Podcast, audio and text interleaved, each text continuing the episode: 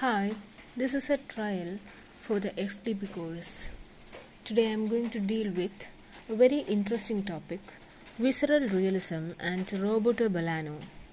Hope you know who is Roberto Bolaño. Roberto Bolaño is the most important Chilean author. Uh, he is actually uh, a person who discovered or who invented or who was one of the harbingers or uh, or we can say that he is a single man a single author who was there in the movement that is known as visceral realism. So, Roberto Bolaño is the visceral discovery of the future second, born in the year of the death of Stalin and Dylan Thomas. His wife was marked by its dislocations, uprootedness, uh, and exile.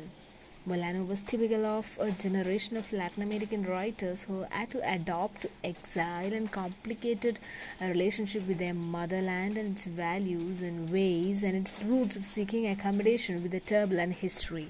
Hope this sample audio text is enough for the assignment.